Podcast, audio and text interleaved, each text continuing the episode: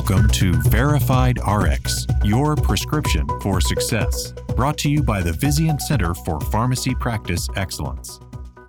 Recruiting and retaining pharmacy technicians has never been more challenging for health systems across the country. With me today to share their experiences are Dr. Megan Swarthout, Director of Pharmacy, Patient Care Services from Johns Hopkins Health System, and Dr. Michael Alwyn, Director of Pharmacy Services at UW Medicine. I'm Gretchen Brummel, Pharmacy Executive Director in the Vizient Center for Pharmacy Practice Excellence and your Verified Rx program host. Welcome to both of you. Thanks. Glad to be here. Thank you. Tell me about your background and current practice site. Megan, why don't you start? Thanks, Gretchen. My name is Megan Swarthout. I am Director of Patient Care Services and Population Health for the Johns Hopkins Health System. I have always been in love with hospital, health system, pharmacy practice, starting when I volunteered with my grandma in a hospital at a young age. I went to Ohio Northern University for pharmacy school and then moved out to Baltimore for my residency in pharmacy administration and leadership and stayed ever since. I spent about 10 years in ambulatory care and specialty pharmacy and transitioned about a year ago to my current role, which includes both acute care, decentralized pharmacy operations and services, as well as ambulatory care and population health. Fantastic. Michael, how about you? My name is Michael Alwyn. I grew up in pharmacy working at my dad's independent pharmacy in Illinois and went to pharmacy school at Butler University and did my administration residency at the University of Utah. And I've been with UW Medicine now for 12 years. I've worked in a variety of roles, both inpatient and outpatient leadership roles across UW Medicine. And I've been in my current role for coming up on 3 years now, where I'm Director of Pharmacy for University of Washington Medical Center. We have two hospital campuses as part of the University of Washington Medical Center, as well as four outpatient pharmacies and some outpatient surgery and infusion centers. Great backgrounds, both of you. Set the stage for us about the current pharmacy technician landscape. What are we looking at? It's helpful to start with what hasn't changed, and that's pharmacy technicians are critical to running the pharmacy. They operate hospital or health system pharmacies, whether it's inpatient or an ambulatory pharmacy. That role has always been critical for us. What has changed, particularly coming out of the last few years of pandemic, is we're seeing just record numbers of burnout, people leaving, and not just leaving us, but leaving pharmacy, leaving healthcare. We've had people go on to completely different industries. They've just said, I'm done, and they're looking for a change. We've had a hard time both recruiting new technicians as well as retaining the great folks that we did have on our team as they go off and pursue other career opportunities. That's just made it that much harder because the volume of work has spiked and has stayed at that record high, where now the new normal is we're always busy. We're always boarding patients. We're always full. There's always a line at the window. And just that increase in demand for our services and what we do, while it's been hard to recruit and retain our technicians, that it's so critical to have to get that work done. That's a great description. During the pandemic, the roles of our pharmacy technicians continued to expand. Before the pandemic, most of the public probably wouldn't think about pharmacy technicians as being immunizers. And now all of the public thinks of our pharmacy technicians as being immunizers. They were important before. Their roles expanded even more during the pandemic. More and more job opportunities came up for them. And some of that has been a good thing. We've struggled for a long time in pharmacy with a livable wage for our pharmacy technicians. We talk about how critical they are to the workforce, but it's also important to make sure that we're paying them a livable wage that is commensurate with the value that they bring to patient care. Some of this competition has been good, and it's caused us to all look at our compensation structures and increase our compensation across the board for pharmacy technicians, which is well-deserved, but it has created a lot of new challenges. We're also competing with employers who can give pharmacy technicians fully remote positions. In hospitals and health systems, we're always going to need pharmacy technicians, boots on the ground in our hospitals. That can be really tough to compete with when you have a fully remote, flexible work schedule opportunity. We too have certainly seen new challenges with how do we recruit and retain the pharmacy technician workforce. Nationally, their roles continue to increase in value, their scope of practice increases along with our pharmacists, and we've come to the challenge that we're at today. I think that's really insightful. Can you expand a little bit more on how this has impacted patient care and organizations on the whole?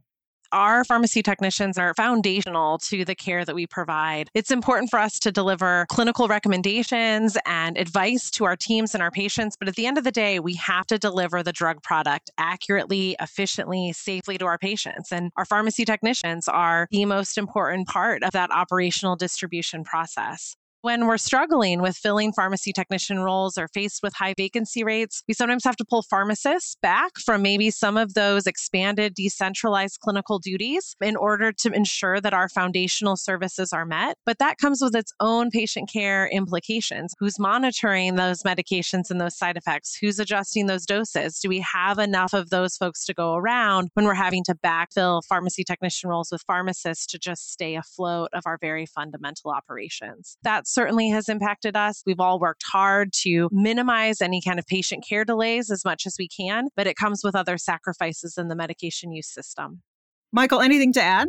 Those were fantastic points, Megan. We often think of pulling the pharmacist back to cover some of these pharmacy technician responsibilities. Another impact has been where we've been able to create advanced pharmacy technician roles, where they're able to do a lot of cool stuff. Our technicians that have been with us and grown and build these skills, we've had to pull them back too, because we need to be in the IV room making drugs and we have to get the drugs to the floor, bringing us back down to that common level of what our pharmacy services limited us or taken away some of our ability to perform some of those higher level functions. When it comes down to it, getting the medications to the patient is integral to what we do. And we're definitely hearing from our members that they're doing whatever they have to in order to accomplish that, including some of the methods that you both talked about. What are some of the other strategies that either of you have implemented to address this issue? One of the biggest ones, Megan mentioned the need for a livable wage for pharmacy technicians. And our organization has really stepped up and recognized that. And we do have some significant pay increases for our pharmacy technicians. So from the time period between August 1st of 2022 through July of 2024, our technicians are going to have just about a 21% salary increase. And that's in addition to salary increase they got towards the end of 2021. Those are record numbers. That's a big increase. But when we look up a little bit, salary increases are happening everywhere in every field. We had to do that to compete with retail and other jobs out in the community that really saw pretty significant salary increases, at least in our market. That increased pay has been a big piece to help recognize the value of technicians and help retain people. We also have a signing bonus that we use to try and help recruit people. There is a one-time bonus with a year-long service commitment for new people that join us. And we've started partnering with our community colleges as well. Our pharmacy technician managers have been going out to the pharmacy tech schools and explaining more about the role of pharmacy technicians in health systems, what potential job opportunities. A little bit of it is advertising saying, come work for us. It would be great. But also just helping to educate those pharmacy technician students of what all the opportunities are out there for them. We've been an experiential education site for a lot of our community colleges and community technician training programs for a number of years. We too had to take a good hard look at our compensation and made some significant increases. We also expanded our technician career ladder. I think that retention part that Michael talked about earlier is really important. And so we added some more elements to our career ladder. What we continue to hear from our exit interviews of technicians that are leaving is that they're really looking for more growth and development opportunities. And that caused us to, I think, in addition to a ladder, about a career lattice. So maybe you spend a lot of time in one of our medicine and surgery pharmacies and you think, gosh, I'd really like to learn about taking care of pediatric patients, or I'd like to learn about making chemotherapy. How are we giving folks the opportunity and asking them the questions about what new skills they want to learn? How does it keep it energizing and exciting for them? We did follow suit of other health systems in building our own internal technician training program. We started out with that of recruiting folks from other departments such as environmental services or some of our nutrition and dietary departments. We pay for all of their training. We're very excited to share that our PTCB certification examination pass rate is 100% of everyone that's graduated from our program so far. We really work with them hand in hand and provide a lot of one-on-one coaching. And that's been rewarding for our technicians that are here, just like as preceptors working with pharmacy students, creating that meaningful relationship for our technicians and training their technicians and recognizing and giving them bonuses and additional pay for being trainers and being teachers and investing in the future of the pipeline. We haven't yet done it, but we're looking at apprenticeships programs as well. So how can we partner with high schools, starting that pipeline earlier of folks that are interested in a pharmacy technician career path? That's on our radar next to work on. We also have done some things related to our own recruitment strategies. We're a multi-hospital health system. We have outpatient, community, specialty, inpatient needs. We were sometimes competing against ourselves. We were interviewing the same candidates and different offers were coming out from different parts of our organization. We really tried to centralize and streamline our recruitment. We talk about all of those areas now globally. We have one streamlined interview process that allows us to bring candidates in for interviews, or we do them virtually, much quicker. So they hear from us much quicker when they apply. We have standardized interview times. HR just slates them into, and then we get together as a whole pharmacy leadership team once a week and talk about where did they say they're interested? Where do we think they fit best? Let's make one offer that is aligned instead of accidentally internally competing among ourselves. So those are some of the changes we've made to try to help. Expand a little bit for me on the contrast between a career ladder and a career lattice. The general idea is that within a career ladder, there's always going to be limitations and scarcity of how many roles are going to be at the top of that ladder. No matter what we do, we probably can't, for a whole variety of reasons, have everybody at the very top of that ladder. Are there other ways? And then sometimes your superstars climb through that ladder very quickly, and then they're like, what's next? There's a limit on terms of how many levels you can ultimately create. But the idea of a lattice is that you can give people new opportunities and build their skill sets horizontally. Maybe their job title stays the same, but they get new responsibilities that feel different, that they feel like they're learning new skills that they can apply in different ways that maybe help them move into an entirely different career path. Like they stay as a pharmacy technician too, but they do more in automation. And ultimately, maybe that leads to a career in pharmacy informatics. So it exposes them to more things that can feel rewarding, and the fact that they feel like they're growing and developing, and doesn't necessarily have to be tied to a title change or specific rungs on a ladder, which you may have limited numbers of positions for depending on your HR structure. That's really enlightening to hear about the multi-pronged approach that both of your organizations are taking to this challenge. Any other novel approaches that either you're taking at your organizations or that you're hearing about other organizations using? Megan, what you're sharing about working across the health system for that recruitment. And that's something that we were able to do that was at least novel for us, where we had Indeed job fairs, and we had at multiple jobs, and we could route people that were interested in outpatient, go talk with our outpatient manager, you're interested in this area, and hook them up with the right person. That's something that's really exciting. And you mentioned the apprenticeship program as well. In our area, that's really started to take hold, and we're seeing some of the other health systems in the area benefit from that. It's a partnership between the state and then local labor unions, as well as some health systems in the area. That program, we are very interested in trying to get involved in that ourselves. It allows for the employer would help cover the cost of the school, the didactic portion that would be carried out in partnership with the local community college, and then employ that person during school. And then they agree to a 2-year service commitment after completion of their program. If you can attract and recruit people from inside the health system, who you might need to keep your head on a swivel when you go down to the cafeteria or when you pass environmental services, if you start to recruit people from some of those different areas. It provides outstanding opportunities for people coming from all sorts of different backgrounds and educational backgrounds to pursue a different career in a different job and help provide that advancement. The apprenticeship program is something that is a really innovative way to help do that and reduce barriers to entering the pharmacy technician field. One last thing that we've done is some outreach. We've overlapped some things with our diversity, equity, and inclusion group as part of our pharmacy department, where we've done some more targeted outreach to youth programs that represent BIPOC populations or English as a second language populations and promote the profession of pharmacy as a whole. But we do talk about pharmacy technicians and what their roles are and how there's different levels of education between a pharmacy technician and a pharmacist, but it's still a good way to enter into the pharmacy profession and trying to cast a wider net and hopefully build bridges with communities that maybe didn't previously identify pharmacy as a career opportunity for themselves. That's such an important example of partnering in unique ways with the community. Our health system was recently building a junior achievement career simulation center that was really like a community hub for children to learn about different avenues and different careers in healthcare. And we were thrilled that a pharmacy was added into that simulation center. It's for younger children, and so they can fill prescription bottles with buttons. And it's never too early to start to introduce those concepts. And it's neat in that the simulation center is designed to see how pharmacists and nurses and physicians and pharmacy technicians are all working together.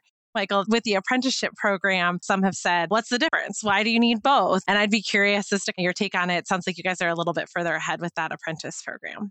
the key thing that differentiates it for us is all of the didactic portion and all of that would be done by the community college. And so we would be the experiential site for their externship to gather those hours. And we would rotate them around different areas of our pharmacy so they could get exposure to working in different settings and different patient populations and with different pharmacists as well. But it takes us out of the formal education requirements and leaves that with our partner in the community who's done an outstanding job. We are really proud of the program and we've hired a lot of people from that program. And so we felt like this was the best way to partner with them rather than for us to try and create that separately.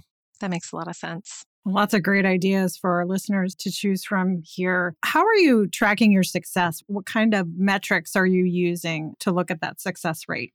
First and foremost is every week we relook at those vacancy rates across all of our areas. It comes in waves for us. We start to make some progress and then it feels like we get a new batch of resignations. We're also spending a lot of time analyzing our exit interview data, really going through, looking for trends there, understanding key things. Some of the things we've identified is we need to focus more on our onboarding period based on that. Maybe doing some things like partnering our technicians with a nurse to see a med administration so that they can see early on like what they're doing and how it connects with patient care, you know, making sure that they have a buddy, making sure that they have a mentor. How do we really make sure that they feel connected from day one, even while we have higher vacancy rates? So those have been things that we wouldn't have known if we hadn't kind of really dug into the qualitative data that's coming out of our exit interviews and partnering with HR to be getting that information regularly from them. Certainly looking at our employee engagement scores and our overall retention rates are part of those metrics that we track as well. The thing that is probably the most meaningful metric is taking a look at the schedule and seeing, do you have open shifts? How many people working overtime? Tracking that. We look at turnover and our vacancy rates as well. It sounds like I think using that exit interview is something that we could probably tap into more. As we saw our turnover spike, we started re-employing a 30-day meeting with all of our new employees to do that really focused initial assessment of how is training going. We also assess how our interview process was, and then we try to incorporate that feedback. That was something we had done before, but I realized that in the throes of COVID and pandemic and vaccine and scrambling to do a lot of the things that we had to do, we lost some of those routine maintenance things. One of the first things we started to ask ourselves is, what were we doing? And can we re-implement those practices that worked for us before, but fell to the wayside with competing priorities during the early days of COVID and sustained after that? I think it's great that you're both utilizing different ways of getting feedback from the frontline staff, whether it's at that 30-day mark or from the exit interview. And I really love the concept of getting the new hires involved with the nursing staff so that they can get that patient care experience, because that's something, at least in my past, we've always struggled with pharmacy technicians to connect them to the patient care experience because of how their roles are designed. They don't always have those opportunities. So I think that's great. What progress do you expect to see or have you seen after making some of these changes? We have learned from talking with our new hires about some changes that we can make to our interview process. For example, we have technicians that are now applying and they're coming from community pharmacy settings and they're applying to an inpatient job. They may not know what an inpatient pharmacy really looks like. We've gotten feedback since we're doing virtual interviews, people can't come on site and take a tour. So could we use a little video tour to at least give some context so people can identify with the pharmacy and hopefully see themselves there and working as part of the team? Just tweaking our training, making our training a little bit more efficient and more meaningful has been really good. And then finally, the last thing is we do ask, as part of our initial 30-day meeting, the new employee to help us identify anybody who's really helped them with training or helped them feel welcome to the organization. That provides us an opportunity to recognize that coworker. And that's really had a profound effect. By thanking those people for training the new people, they get a little more excited or more engaged the next time that they have to train somebody because they see the value of it, because they're hearing that feedback of the training I did last week was really helpful and that person is really doing well now.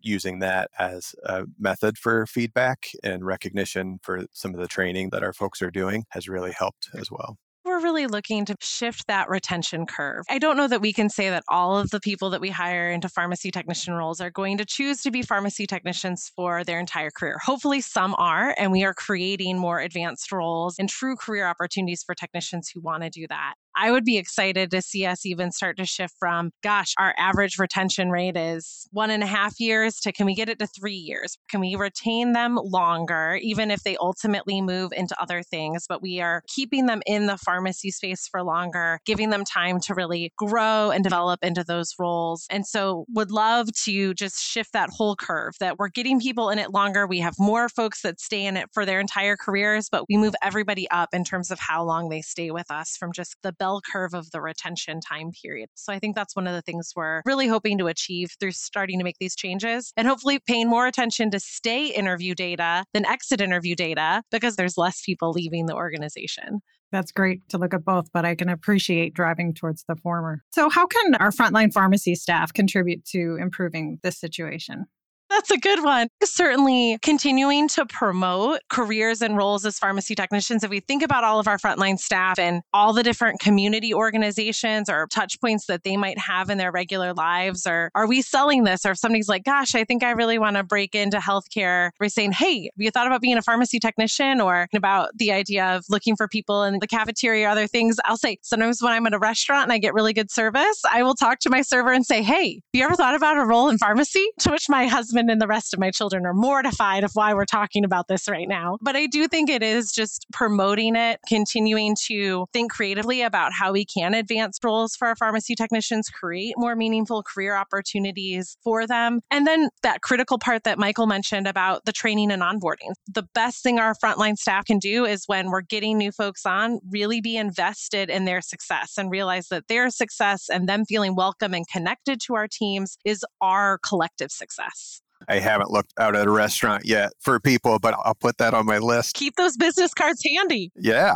Megan, I've learned a couple of things from you today that I'm going to try and implement. That's something that frontline pharmacists can do, is speak with their colleagues at other organizations and see what's working well, or if they hear of good ideas that other organizations are doing. It is a time that's desperation kind of breeds innovation there. We're willing to try a lot of different things that in a different setting we would not have been able to try, or maybe not had the motivation to try. Reaching out to your network and seeing what other places are doing and getting good ideas and bringing it back to your organization, I think, is another good way to help with both recruitment and retention.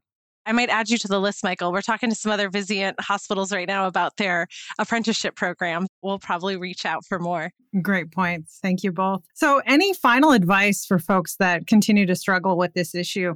The main pieces of advice that I share with people now is never too high, never too low. We need to keep a level head. Sometimes when we do look at the vacancy rates, it can cause us to panic, which can make the workplace even more stressful. Trying to maintain a level head and focus on the problem at hand. This is a great time for innovation and to try new things. Don't be afraid to go out on a limb and see how things work. And most importantly, get feedback from your team, from the technicians that are going through it, and just continue to improve it as much as you can. Leaders in health system pharmacy and leaders in healthcare in general have the great privilege of taking care of the caregivers. If we keep at the end of the day that these are human beings that want to grow and develop and succeed, and we focus on that and how we can create more innovative, engaging workplaces so that they can take better care of patients, that's really our goal. And that feels very pie in the sky and Pollyanna, but everything that we've done are honestly things we should have done a long time ago. It is a great time to seize that innovation and use continuous quality improvement principles to just experiment, take risks. If something doesn't work, that's okay. Just stop doing it and try something else. I can appreciate that. Michael and Megan, thank you so much for joining us today to share your insights and expertise. It's been great having you on. Please join us for more Verified RX podcasts. Subscribe today, like us, and send us your comments. We'd love to hear from you. Verified RX is your prescription for success and is brought to you by the Vizient Center for Pharmacy Practice Excellence. I'm Gretchen Brummel. Thanks for listening.